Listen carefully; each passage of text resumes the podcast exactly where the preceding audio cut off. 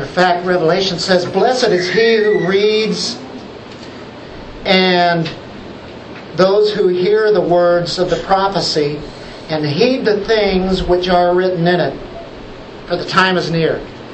Blessed are you who reads and hears, understands, and does these things that have been written. You're blessed. Anybody feel blessed? As we have been through Revelation, we've gone through 21 chapters. You know how much is left? One more chapter, and that's it. The very last chapter of Revelation is what we're on. Matter of fact, it's not only the of Revelation, but it's the very last chapter that's in the Bible. That's significant the way this ends, isn't it? What great hope it leaves us. Doesn't leave us standing in the dark, does it? God has revealed much to us about the future in details. About the new heavens, the new earth, about the kingdom and uh, all of that. It's dealing with the blessed hope. Titus talks about the blessed hope, or Peter talks about this hope. You know, the things on earth do not compare with what the things are in the new heavens and the new earth. The grand and glorious future that we have, and there is nothing here we can even get close to comparing to what it is. And we're talking about a home that has something like diamonds, so much more brilliant than even the diamonds that we see here on earth, and they're going to be all over in the walls of the city of Jerusalem. And the foundation stones are going to be those precious, costly stones of many, many colors. All of that's going to be there. And of course, we've heard about streets of gold. Well, this kind of gold is different. You can see through it, it's transparent. Kind of makes up the streets and maybe the ground. And uh, can you imagine all of these things reflecting the very glory of God all over the city and all over the heavens and all over the earth? I mean, it's going to be incredible what is radiating from God, reflecting His splendid beauty and uh, radiant beauty. It's just simply indescribable. Except for what God has written here, how can you improve on it? What language can I use to be able to explain what all this means? And our human minds, we've already talked about it, cannot come up with how beautiful this is going to be. You've got your picture in your mind well, it's going to be a million times better than that. You can't even imagine. We're going to continue to glimpse into this place. We're not done yet. I'm glad of that. We're not done with looking in to the place where we're going to live. I mean, what what else is there that we can look at? Well, plenty. What is this paradise all about? And what's this treasure in heaven that we hear about so much? What is it? Well, in Luke 23, it's recorded there. Jesus says this. Jesus said this Be glad in that day and leap for joy, for behold, your reward is great in heaven. It's not just a reward, it's not a, just a good reward, but it's a great reward in heaven. Whenever, whenever Jesus says great, mega, it goes much greater than anything we can imagine, right? You know what?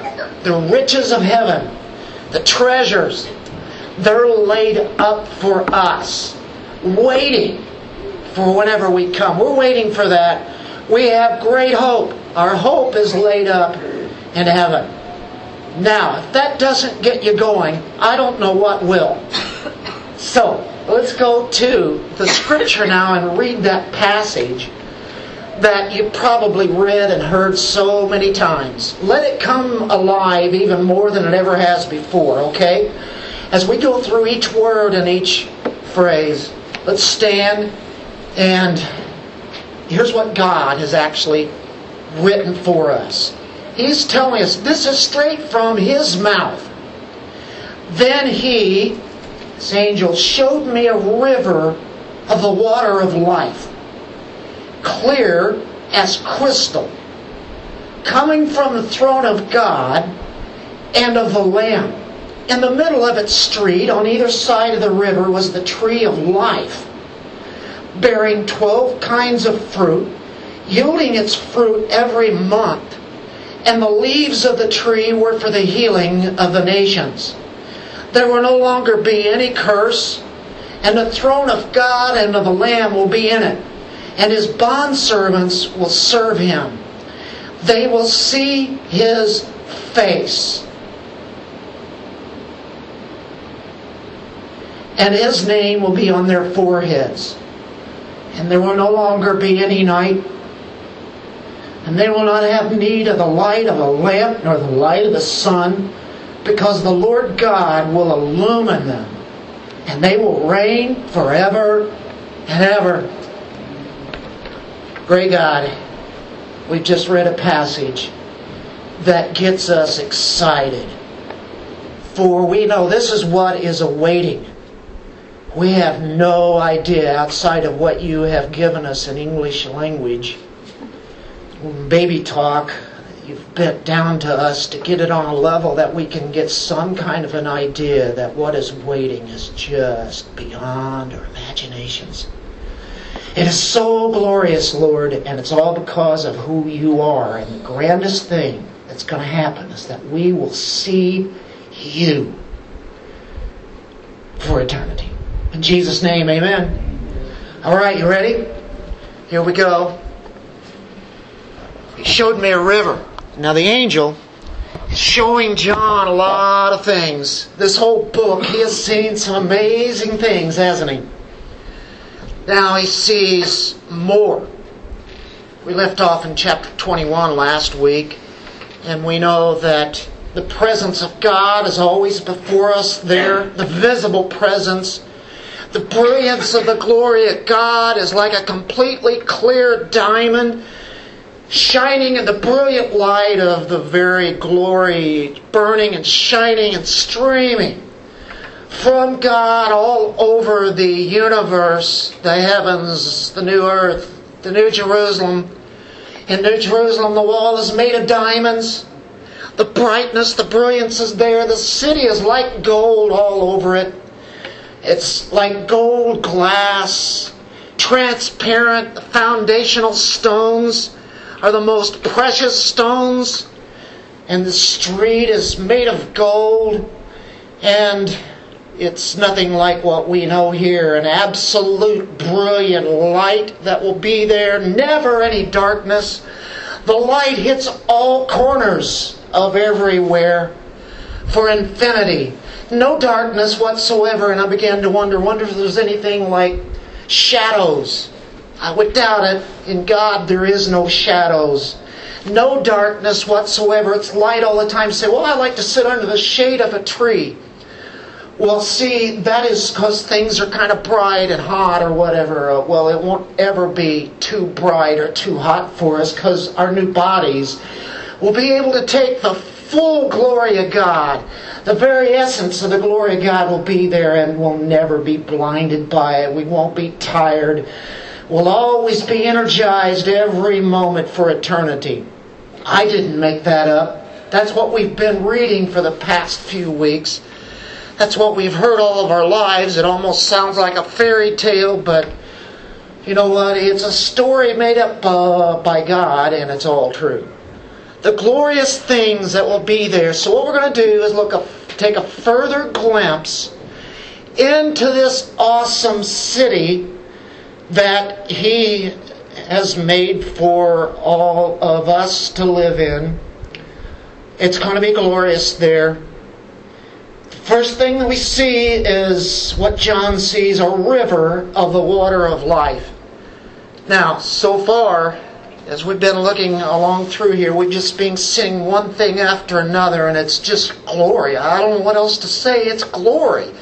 Well, we say glory to God, and we will be able to experience it constantly. Because if for one moment we don't have the glory of God shining on us, then we're falling short of the glory of God. Have you ever thought of that? We'll always be in His glory and always see that, that glory. Never will we ever get away from it because we would be short of that. And what is the definition of sin? Falling short of the glory of God. See, there is no darkness here, ever. Uh, so, he talks about the water of life. What a glorious thing this is. You know, we're used to water here on earth. We're so used to it, we do take it for granted. And we go in, we turn on the tap, we wash our hands, we splash it on our face of a morning to wake up. At least I do. And I keep splashing myself. Wake up, get that stuff out of my eyes. Water does that, just turn it on and wash my hands. Take a refreshing shower uh, water the garden, water the tomatoes. You know, the, we use water all day long. It is a tremendous thing, and we cannot live without water. Most of our body, the biggest percentage, is made up of water. The earth, most of it is made up of water. This kind of water that's here, though, is not going to be like the water that we know. By the way, we won't have to take a drink of water. We'll never thirst. We'll never hunger. But if we want to drink out of that water of life, we sure can. Just for the taste of it, and uh, it's going to be something, isn't it? Something else. No time in history, though, has ever had.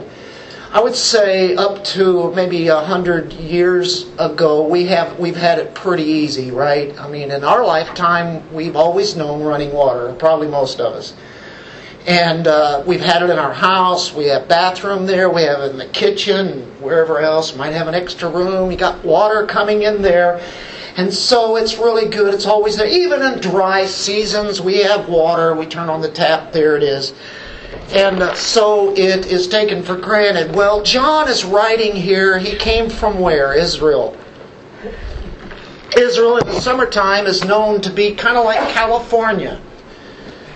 Oh, it seems like to be a cursed state sometimes, doesn't it? With all the fires and the dryness. And, uh, you know, they short on water a lot, electricity and what have you, or at least that's what we hear. Uh, it's kind of interesting. In Israel, uh, it's it can be very dry, and there's a lot of streams just dry up.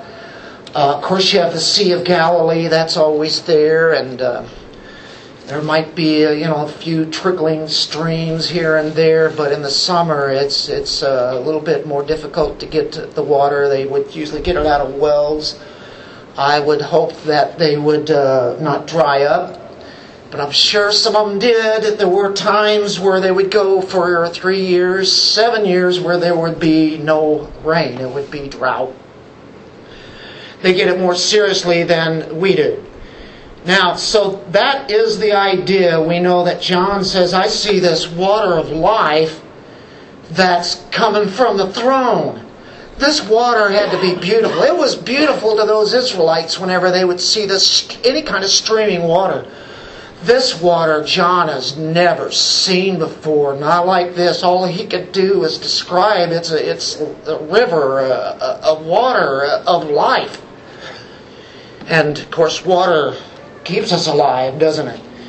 You know, it's the idea of water of life is that this water they have there is absolutely 100% pure water. Have you ever seen 100% pure water? You say, yeah, I have one of those deals that's underneath my kitchen sink, and it purifies my water. It's just 100% pure. Well, close, but it doesn't get everything does pretty good, doesn't it? Uh, and of course, we you know we have the purifier you know here in our own city that uh, takes out a lot of that stuff. Still, sometimes tastes nasty to people, but uh, Jeff City water, good old Jeff City water, but it's clean. So my department tells me it's really good here in Jeff City. At any rate, I still like extra filters to go along with that. Uh, water symbolizes eternal life in the Bible. We're going to look at just a few scriptures, maybe about three of them. But can you imagine? John sees this throne. By the way, there's no temple there, but there is a throne coming from that area is this splashing of water. Maybe it's mild and whatever, but it's coming across this transparent gold that's there already, and it's crystal clear. And maybe there's little steps, maybe it's cascading. You know, I mean, when you see water like that running down, it's time to get your camera out, isn't it? When you see water like coming out of a spring or something, it's got a stream going and it looks so clear and blue, it's just beautiful, just gorgeous. And you go, wow. And so, you know, we've got a lot of those springs here in Missouri. And they look crystal clear. You can see all the way to the bottom. Uh, but the, let's say it's moving water coming down, it's reflecting the very light and glory that's emanating from God Himself. When you've seen a crystal clear stream, the brighter the day is out, the more crystal clear it is. At least as crystal clear as we can imagine. This is going to be much clearer. Crystal clear. Absolutely. Let's go to John chapter 4 and let's say there is really a reason why this is here. There's probably more than one. But through passages that we've been given, it helps us out. Jesus in John 4 is speaking to the woman at the well. She's a Samaritan. Jesus comes to her and talks about the, you know, that there is a water of life. She's there to get water out of the well to drink. And she runs into, of all people, Jesus. Not an accident at all. Jesus arranged this. This was all God's plan to run into this Samaritan woman. In verse 13, Jesus answered and said to every, everyone who drinks of this water, the well water, will thirst again. You're going to have to keep coming back every day to get new fresh water. But whoever drinks of the water that I will give him shall never thirst but the water that I will give him will become in him a well of water springing up to eternal life. I like that. You like that? That's talking about an eternal water of life. John 7. There's a festival going on. And Jesus is going to use this time as an illustration. In John 37, 37, he says, Now on the last day, the great day of the feast, Jesus stood and cried out. He yells this out. You know, you've heard of street preachers? Well, here's Jesus right out there with a whole big crowd around. He yells, If anyone is thirsty, let him come to me and drink. He who believes in me, as the scripture said, from his innermost being will flow rivers of living water. But this he spoke of the Spirit, whom those who believed in him were to receive. For the Spirit was not yet given because Jesus was not yet glorified. He's speaking that there will come a time when this water will be absolutely living water that will be living in you talking about the Holy Spirit there. And so there's quite the significance here as he comes on this day of this feast. And he says, if anyone is thirsty, there would be priests, and they would be bringing the water through there. And so he used that illustration at that time. Listen, there's there's something better than this water. So there we there we are. There's something about water that is crystal clear and flowing and cascading. The glory of God is on it. On the walls of the diamonds, the colors of the precious stones, and now you have this river with the glory of God just streaming down on it. Crystal clear river. So, uh, hey, that looks like a place to hang out maybe for a while, right? From the throne of God, and the Lamb, Jesus, God, Holy Spirit, they are persons of the Trinity. They are God. There's the Lamb sitting on a throne. That is weird. A lamb on a throne. But we've already seen in Revelation the Lamb is Jesus Christ. When you think of the Lamb, you think of the cross, that He died for you. And streaming out of there is this life. It's He who gives us life everlasting. If you're a believer, you already have that water, that water of eternal life. But when you see it, when you get to see this water coming down, it's going to be gorgeous. Just be, it'll always remind you of what is this, who is the source of this living water. It'll always be flowing. It'll be continual. It's a continual flow of eternal life. You already have it. You already have eternal life. You have this flow that's going in you and out of you. So we have gone to the river. You ever heard of that song, Let's Go Down to the River? It's one thing about, you know, we go down to the river to baptize people. We've done that before. Uh, we think of that. There's songs about that. How about be singing about this river that we'll go to? To just see the gorgeous beauty, the reflection of the glory of God has come on it. And now, we've seen the river, we're going to now look at the tree there's a tree there that's nothing like we have ever seen here. We like trees, don't we? We have plenty of them here in Missouri. We appreciate trees. They, they do a lot of things for us. So have water. Water does a lot of things for us. Trees do a lot of things for us. I'm sure people who live out in the western states Arizona, Colorado, or Colorado, well, Colorado has its trees, certain places, but uh, you think of even a New Mexico, or let's go to California, or on if they're in a, in a desert area or what have you, and uh, they don't have trees, they don't even have water for miles and miles away, and Oh, I think of El Paso, which you're very familiar with. It looks pretty dry around there in the summertime. I, I, was there, you know, we were there a few times going through it. And, you know, it's not so green, but it's not so green here. But that looks luscious compared to what's happening out in Arizona probably right now, whatever. So let's go to the tree now. From the river to the tree. And it says at the end of verse 1 it's come from the throne of God, that uh, river is and, of the Lamb, in the middle of its street. On either side of the river was the tree of life, bearing 12 kinds of fruit, yielding its fruit every month, and leaves of the tree were for the healing of the nations. In the middle of its street, or better yet, in the middle of its path, in the middle of the path of the river, is this tree. Both sides. I can't picture it in my mind. The best I can do is that you've got the tree in the middle of this river and it expands all the way over to one side, or going over to the other side. I don't know. I, I really don't know how to tell you this, and you wouldn't believe how many books, commentaries I have tried to get an explanation of this, and nobody really says anything about it because they say, I don't know. So, do you mind if I say, I don't know? You'll have to wait.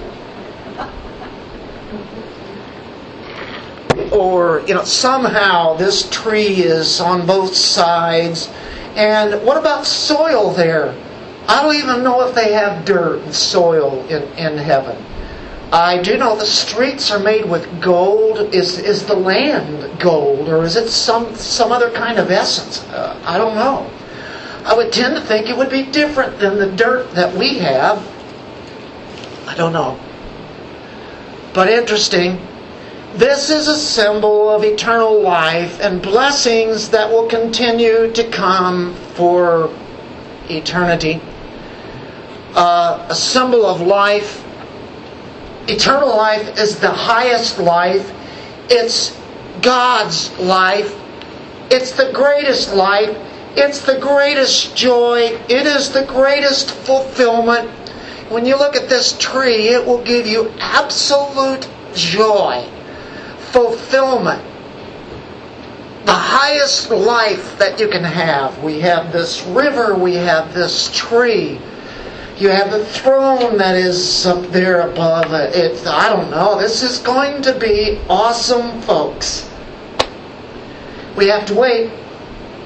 But we are going to even partake of that tree. Now, Adam and Eve were in the garden and they had the tree of life there. They could eat of that tree of life, but there was another tree, and that tree was called the what? The tree of the knowledge of good and evil. And Eve decided to take of that fruit. That was the tree that they were not to touch. Eve took it too, and there came sin. Resulting out of that is called the curse. When you look at the stream you look at the tree, you're saying, no, there is no curse anymore. Had they taken of that tree of life after they had eaten from the tree of the knowledge of good and evil, they would have lived forever under the curse. Sin would continually be a part of their life. So I've heard and read many times. Go to Genesis chapter 2, verse 9. You know, it's interesting what you see in Genesis a lot at the very beginning. You see a flip side, or you see the mirror in Revelation. Here's a tree of life in Genesis 2. Here's the tree of life in Revelation. It's back. Or maybe a little different. Genesis 2 9 says, Out of the ground the Lord God caused to grow every tree that is pleasing to the sight and good for food, the tree of life also in the midst of the garden, and the tree of the knowledge of good and evil. There we go. We talked about that. There's the tree of life. Pleasure, joy, fullness. That is a tree of life. It it's, it's caused by God Himself. It's nice to be experiencing this tree of life.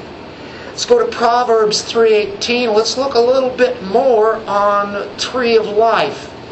I think this is rather fascinating.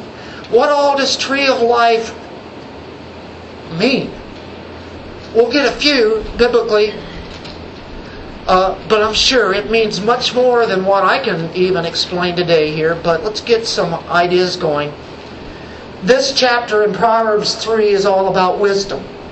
It gives you all sorts of colorful uh, language about what wisdom is, and so uses a lot of analogies. Uh, I said verse 18, right?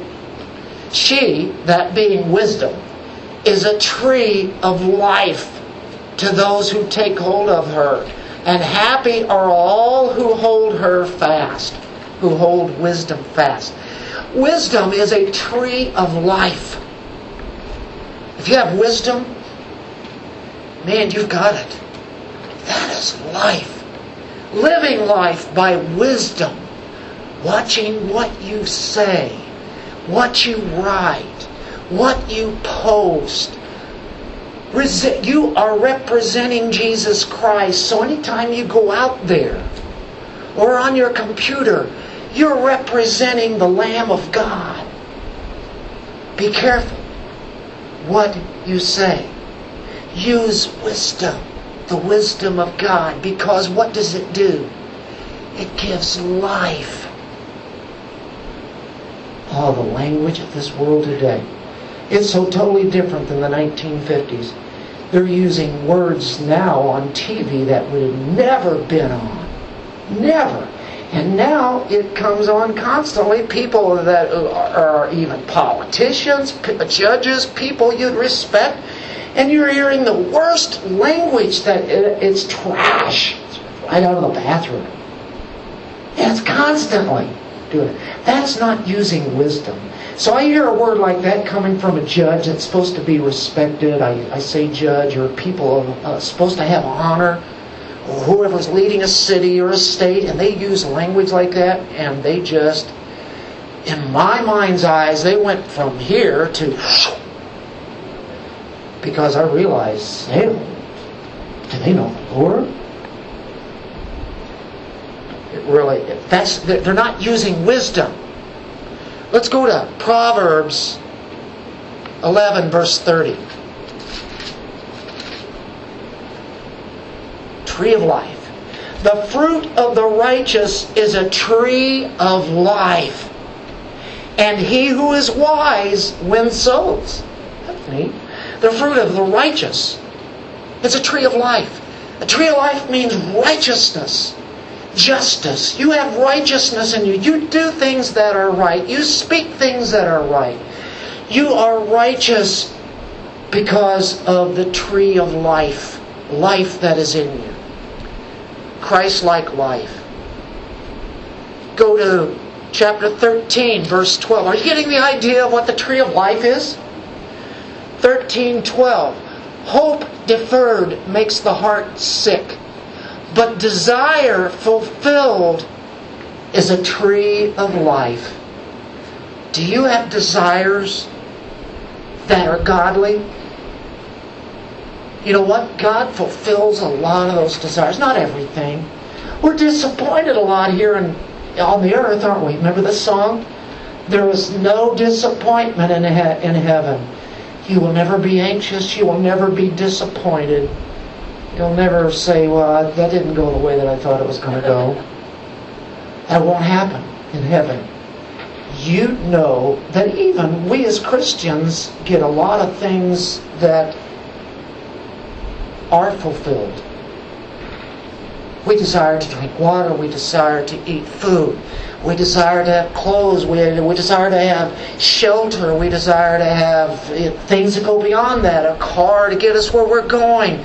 One desire after another all day long, every day. And most of those desires are actually fulfilled. And that's, you know, God raining uh, on the just and the unjust.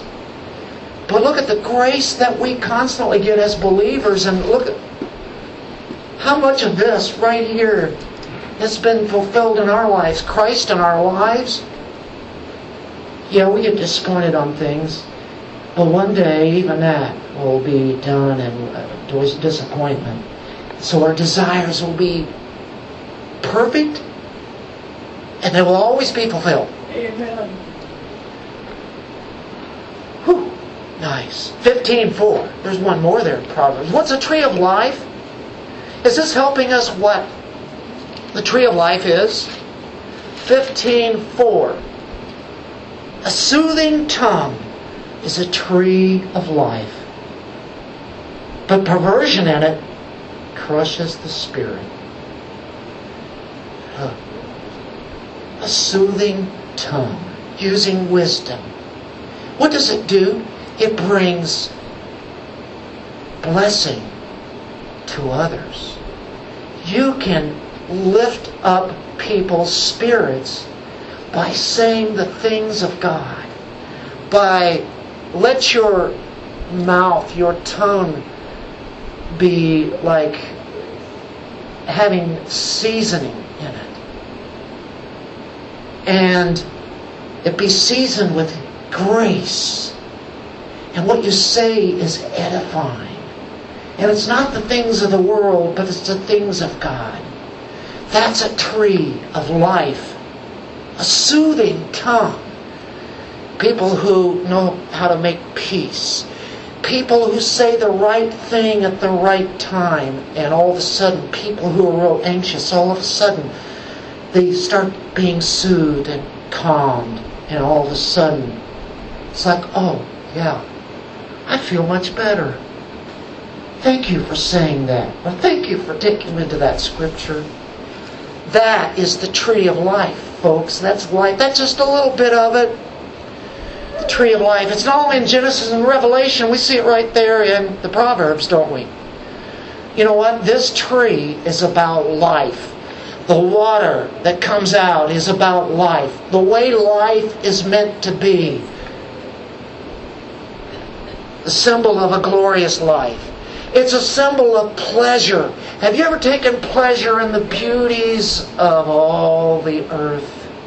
A beautiful day, the beautiful land that you live on, or a roundabout, or you take a trip, vacation, and you see just gorgeous the beach, and you know, uh, or you see the you know a, a nice lake, beautiful. And we're to take those kind of things in. You know what? We are to enjoy that. Christians have the right to enjoy those things more than unbelievers because we know where they come from and we're so thankful for all those things that He gives us today. What He's doing is giving us a little glimpse of much better things that are to come. You guys like that? Pleasure, joy, riches, full, meaningful life forever. I'm not making this up. Sounds like I'm somebody uh, on a stage in some kind of a conference, and uh, I've got to beat the positive thinking into your mind. I hope not. Because this is true. You know, they can bring that up all you want, and you're way up there, sky high, boy, you're feeling good about yourself, and you go home, and you're up there for about two days, and it starts, and then a week, and then two weeks, and some of that stuff doesn't even come true, you know.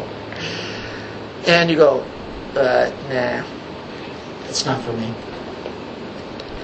Okay, that's just for ones that are thinking, well, it's kind of going to be boring heaven. All we do is go to church. Remember what I told you? There are no churches in heaven. You don't go to church. There's no there's no temple there. You say what? That's what life is all about. You know, I you know I, get, I sacrificed. I got up today and come on out, right? Uh, you came to church. Well, that's where we're supposed to be. This side of heaven. In heaven, we don't go to church. We don't go to the temple. There is no such thing. We don't even pray there, right? You don't even hear any sermons by somebody like me. Thank the Lord. You see, uh, worship is going to be different there. A lot of things that we do, though, there's going to be singing. That singing is going to be different. Glorious voices, okay. Can you imagine the harmony that's going to happen there? Well, okay, pleasure and joy and riches and a full, meaningful life. I like that. And then he says it has 12 kinds of fruit yielding its fruit every month, and the leaves of the tree were for healing of the nations. It's not going to be boring in heaven. We just are going to be worshiping all the day long, but it's not like where we come in and sit in a seat and we sit there for an hour and a half to two hours and then we go home. Uh, you see, it's going to be so much variety there that he gives us a little symbol here of this tree. It's a tree of life, living life. He's going to say, Now I'm going to show you how to live life. Now we get a, an idea how to live life to about as full as we can think of, and you know we try to go places, see things of God's creation, we try to take in things, read books, hear uh, messages, and you know, just have a full life. That's what we want, right? And well, we should. It's all about glorifying God. Well, he says, you think that was something? Now, you're going to be fully not inhibited like you are and have been on earth. You're going to be inhib. You're not going to have in any inhibitions. Can I say that? Nothing is going to frustrate you or stop you from being the way that God made you to be. So a lot of those things we hold back to on, you know, man, some of those might be good, but uh, He has everything planned out, and man, I'm telling you, this is just the start. What we will see. The curse is removed, and this beauty. He said, What's the 12 months? I didn't think there were going to be like months there. It's eternal life. Well, it's probably an anthropomorphism, which means it's put in man's way. You know, he's getting down on a level we can think of. What it is is talking about 12 fruits that are on this tree, and they're going to be different. Uh, God is a God of variety. Amen. I mean, you go out into creation and you, you, you know, under the sea, how many different kinds of fish are there? We don't even know how much is there. How many planets, how many stars are really out there? Well, they say there's billions of galaxies. Well, start counting that, yeah. Uh, variety is incredible. How many colors are there here that we see? How many kinds of cars are there? You know, everything you look at. How many kinds of chairs? How many different kind of churches are there? You know, you go on and on and on and on and on. How many different colors of Bibles are there and versions? Variety. God is a God of variety. He puts that into our hearts to have variety. We like different kinds of foods. Well, He gives us different foods from all over the world, we continue to find out more different foods that we've never eaten before. It's not always hamburger and mashed potatoes, green beans, whatever you might have. There are plenty of things out there. What he's saying there, there's a regular cycle of joyous promises with variety. 12 months? I don't know about January, February, March. I would doubt that. But he's saying that there's going to be continual cycles that we're kind of used to. Uh, I'm not talking about having winter season where you have all the snow and the ice and you can't get out and enjoy things. That's not what we're saying there. I don't believe that at all. I think it's just going to be perfect constantly. The climate is going to be there. Uh, Okay, so what else is it going to be like there in New Jerusalem? Did we get the healing of the nations there then? You know, partaking of those leaves, that that life, that joy, that richness, that fullness, and being content uh, it, it, means taking and uh, enriching our lives. You can say, what, well, are we going to run low in energy then? We have to eat these leaves or rub them on us or something or wear them or what? I don't know. By the way, are we going to be able to eat that fruit? Well, if you want it, I'm sure you can have it. Sure, you can eat it. Jesus ate after he was resurrected. So we know angels came on this earth and they ate. Uh, why not? Yeah, that that would be some. We enjoy eating. Even when we're not hungry, sometimes we enjoy eating, don't we? Well, then we won't need to be, we won't be hungry, we won't be thirsty, but there it is, if you like. Well, it could be seen as a sense of maybe recharging or maybe enriching us, kind of like a vitamin. You don't take a vitamin because you're sick. You take a vitamin because it enriches you. It adds to it. Uh, it it's something that will, would keep you from getting sick. Although in heaven you will never ever get sick. No sicknesses, no diseases, right? No death, none of that, right? But it's like energizing. It's exciting. It's taking what you know to be eternal life. I'll tell you, maybe it's something like this. It's an explosion of energy. Okay Help, how many coffee drinkers do we have here? We have a few. I know, I know some. I know who you are. And one cup for some of you is not enough. You got to get to that second, and some need a third. I'm not looking at anywhere, but some could use four. But it's amazing. It does do something, doesn't it? It's like there's a recharging there, an explosion of energy. Um, it's not because you're tired, but it's revitalizing as you look at eternal life. It's it's a part of uh, being energized. It's a part of joyful.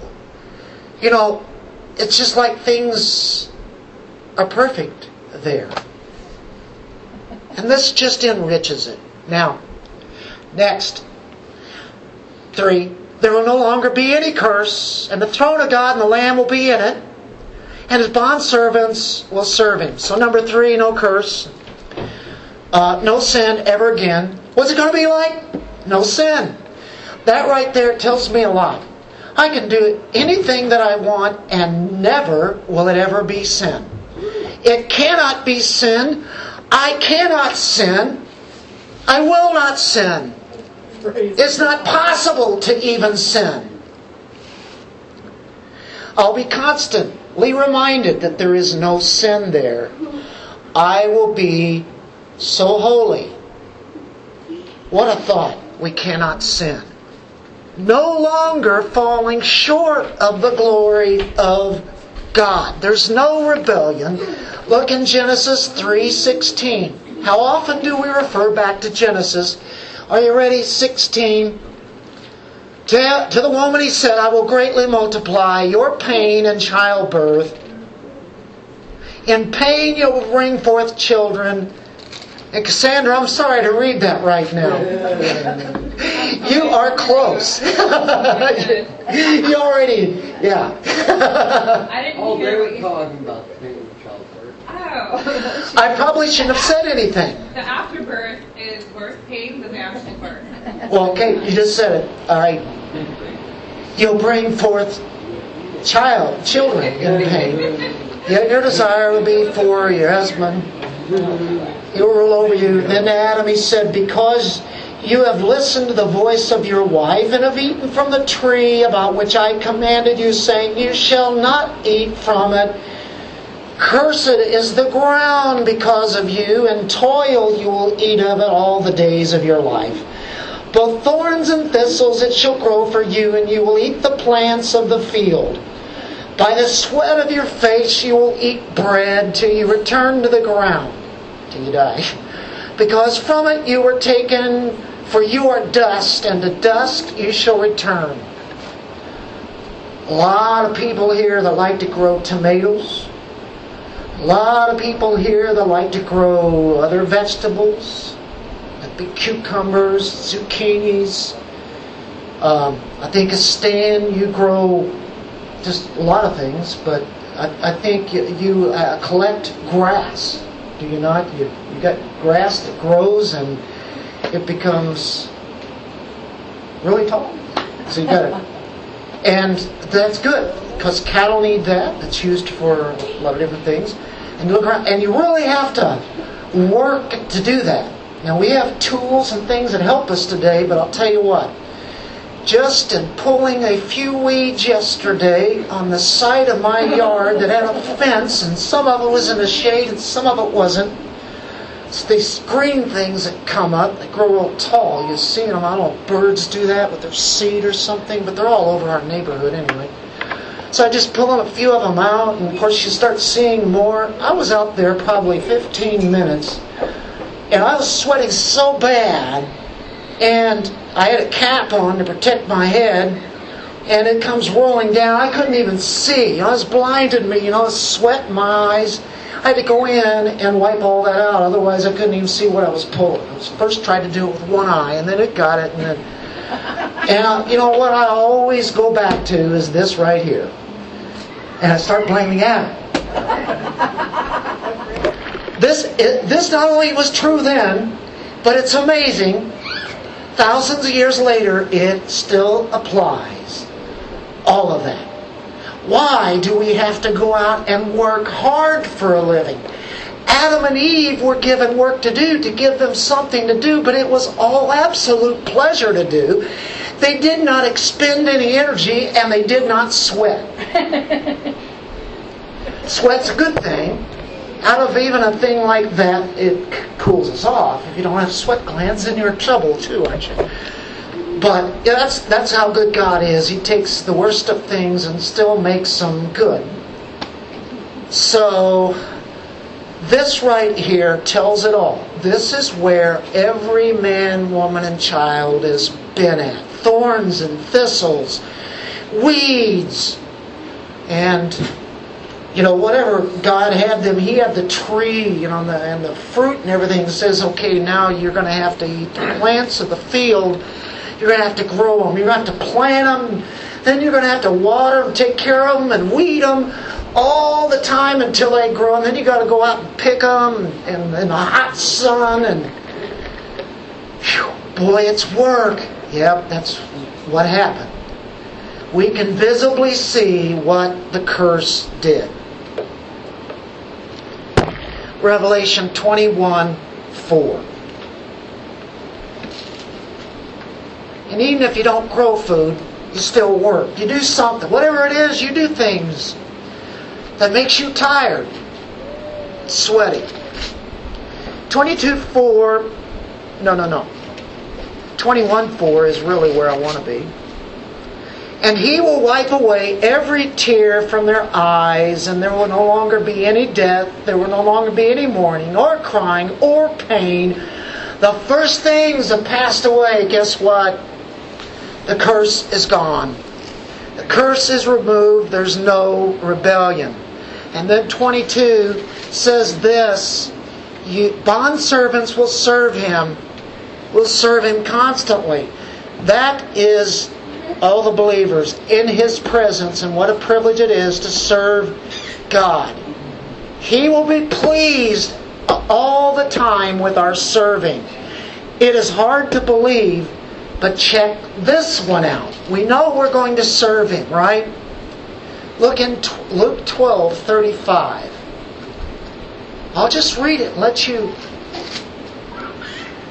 get the idea yourself.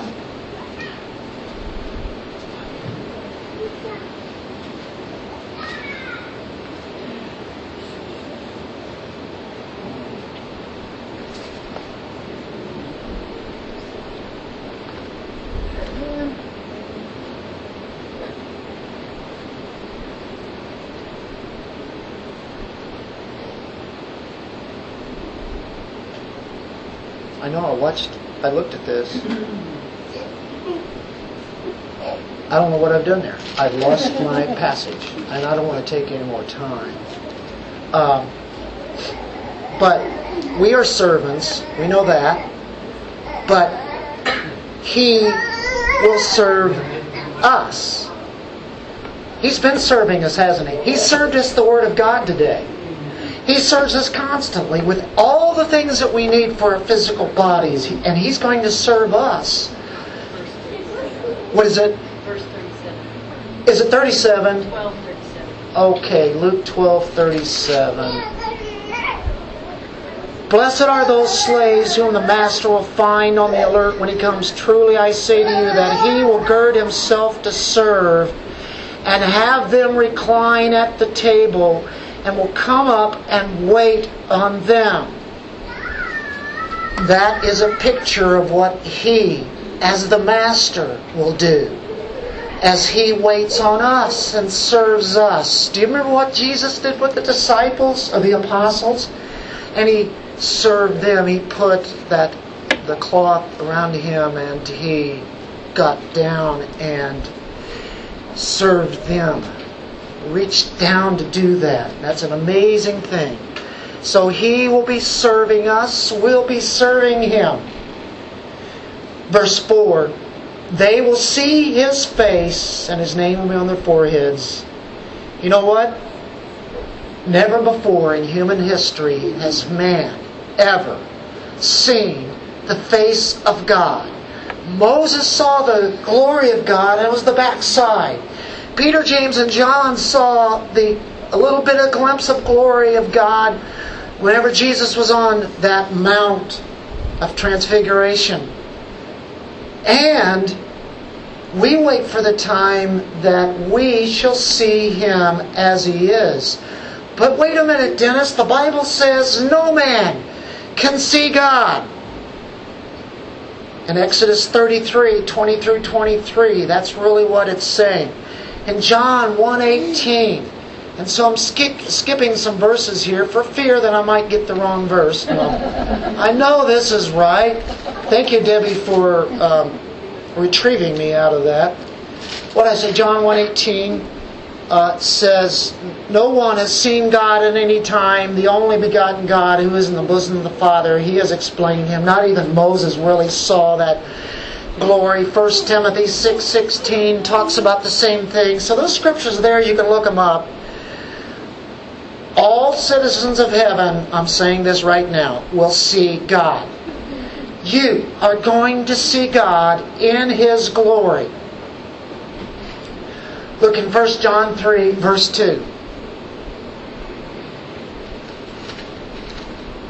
See how great a love the Father has bestowed on us, that which would be called children of God, and such we are. For this reason the world does not know him, because it did not know him. Verse 2 Beloved, now we are children of God, and it has not appeared as yet or what we will be. We know that when he appears, we will be like him, because we will see him just as he is. The fullness of glory is given for us to see. Only glorified bodies can see this. Go back to Matthew 5 8. You know the Sermon on the Mount? You know what one of those blessings is? The Beatitudes, right? Matthew 5 8 says, Blessed are the pure in heart, for they shall see God. Blessed are the holy. When we're perfectly holy, He will allow us to see Him. What would happen if we saw God's glory right now? Immediate death. We couldn't take it. These bodies will. Blessed are the pure in heart, for they shall see God. How about one more? John 17, verse 24. Jesus is praying for the disciples, praying for us, and this is a whole chapter of John 17. Father, I desire that they also, whom you have given me, be with me where I am, so that they may see my glory, which you have given me, for you love me for the foundation of the world. Here's what I want, Father for them to see my glory, which is God's glory seeing the face of God. All citizens will see that. We will look, we will not die. We will see Him because we are holy. We'll have names on the foreheads that He gives us, however that is. And that means we belong to Him. It says, see His face, and His name will be on their foreheads. We belong to Him, we're special to Him. It'll be a name that means something special to God. Revelation 3:12 talks about that. We finish it off in verse 4 and uh, verse 5. I mean, and there will be no longer any night, and they will not have need of the night of a lamp nor the light of the sun, because the Lord God will illuminate them, and they will reign forever and ever. We close this out quickly because in chapter 21 said there would be no sun there would be no temple. We read that last week, didn't we? I don't have to elaborate on it. There will be no sun because it's all coming and emanating from God. It's the absolute light that is true. He is the light, He is the source of light. Revelation 21 23 says that the city has no need of the sun or of the moon to shine on it. It even says there's not going to be any night. There'll never be nighttime hours there. Because the Lord God illumines always. He lights up everyone who is there. We will be illumined. We will be glorified, and His glory will be shining on us. Remember when the glory of God shone upon Moses, and there was a covering of the face because it was too much for the people. It was still shining on his face. Well, that was just a little bit we will see fully the glory of God. What does that mean? And he says we will reign forever and ever. He's called us servants. Also, who will be served, will be servants that sit on the throne. We will be servants that will reign forever and ever, and whatever that means. We won't be reigning and punishing people because there will not be any sin. All it means is that we'll be with him in his glory, his absolute presence. What all does that all mean? Stay tuned to the coming of Jesus Christ. Amen. I close this. I have to have one more verse because, folks, you'll think on this the rest of the day. You want to know why? Because I just said that? No, it's because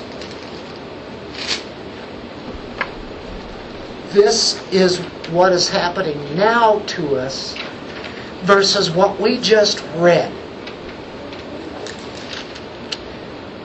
Verse 16, uh, first, Second Corinthians chapter 4. Therefore we do not lose heart, but our, though our outer man is decaying, yet our inner man is being renewed day by day, the spiritual man. Here we go. You ready? For momentary light affliction is producing for what is that? That's right now. Have any of you been afflicted lately? I bet you every one of you have. Is producing for us an eternal weight of glory far beyond all comprehension. What we've just been studying. And then it says, while we look not at the things which are seen, we're looking at what we just read. For the things which are seen are temporal. It's all going to be burned up. But the things which are not seen are eternal. Let's pray. Lord, you've just given us a glimpse of eternal life. We have great promises here, and we're banking everything that we know on you. On everything that we read right here, it is ours. You give it. And you're holding it for us, this treasure in heaven. And really, the treasure is you. As we'll see you face to face. That's really all we need. But no, just like the great God that you are, you're going to show us and give us things for an eternity that we cannot imagine at all. Lord, it is a wonder. It's amazing. It's astonishing. And I sit here, I stand here, we sit here and just in awe of the beauty and glory that we're going to see when we look at you, and then you're going to say, hey, look at this. Look what I have over here. And you'll always be, wherever we go, right there with us. We pray these things in Jesus' name because it is your will, Lord. It is your will. Nothing that we pray there is not uh, of the world or of ourselves, flesh, but it's totally of you because it's based off on your truth that you've given us. In Jesus' name we pray. Amen.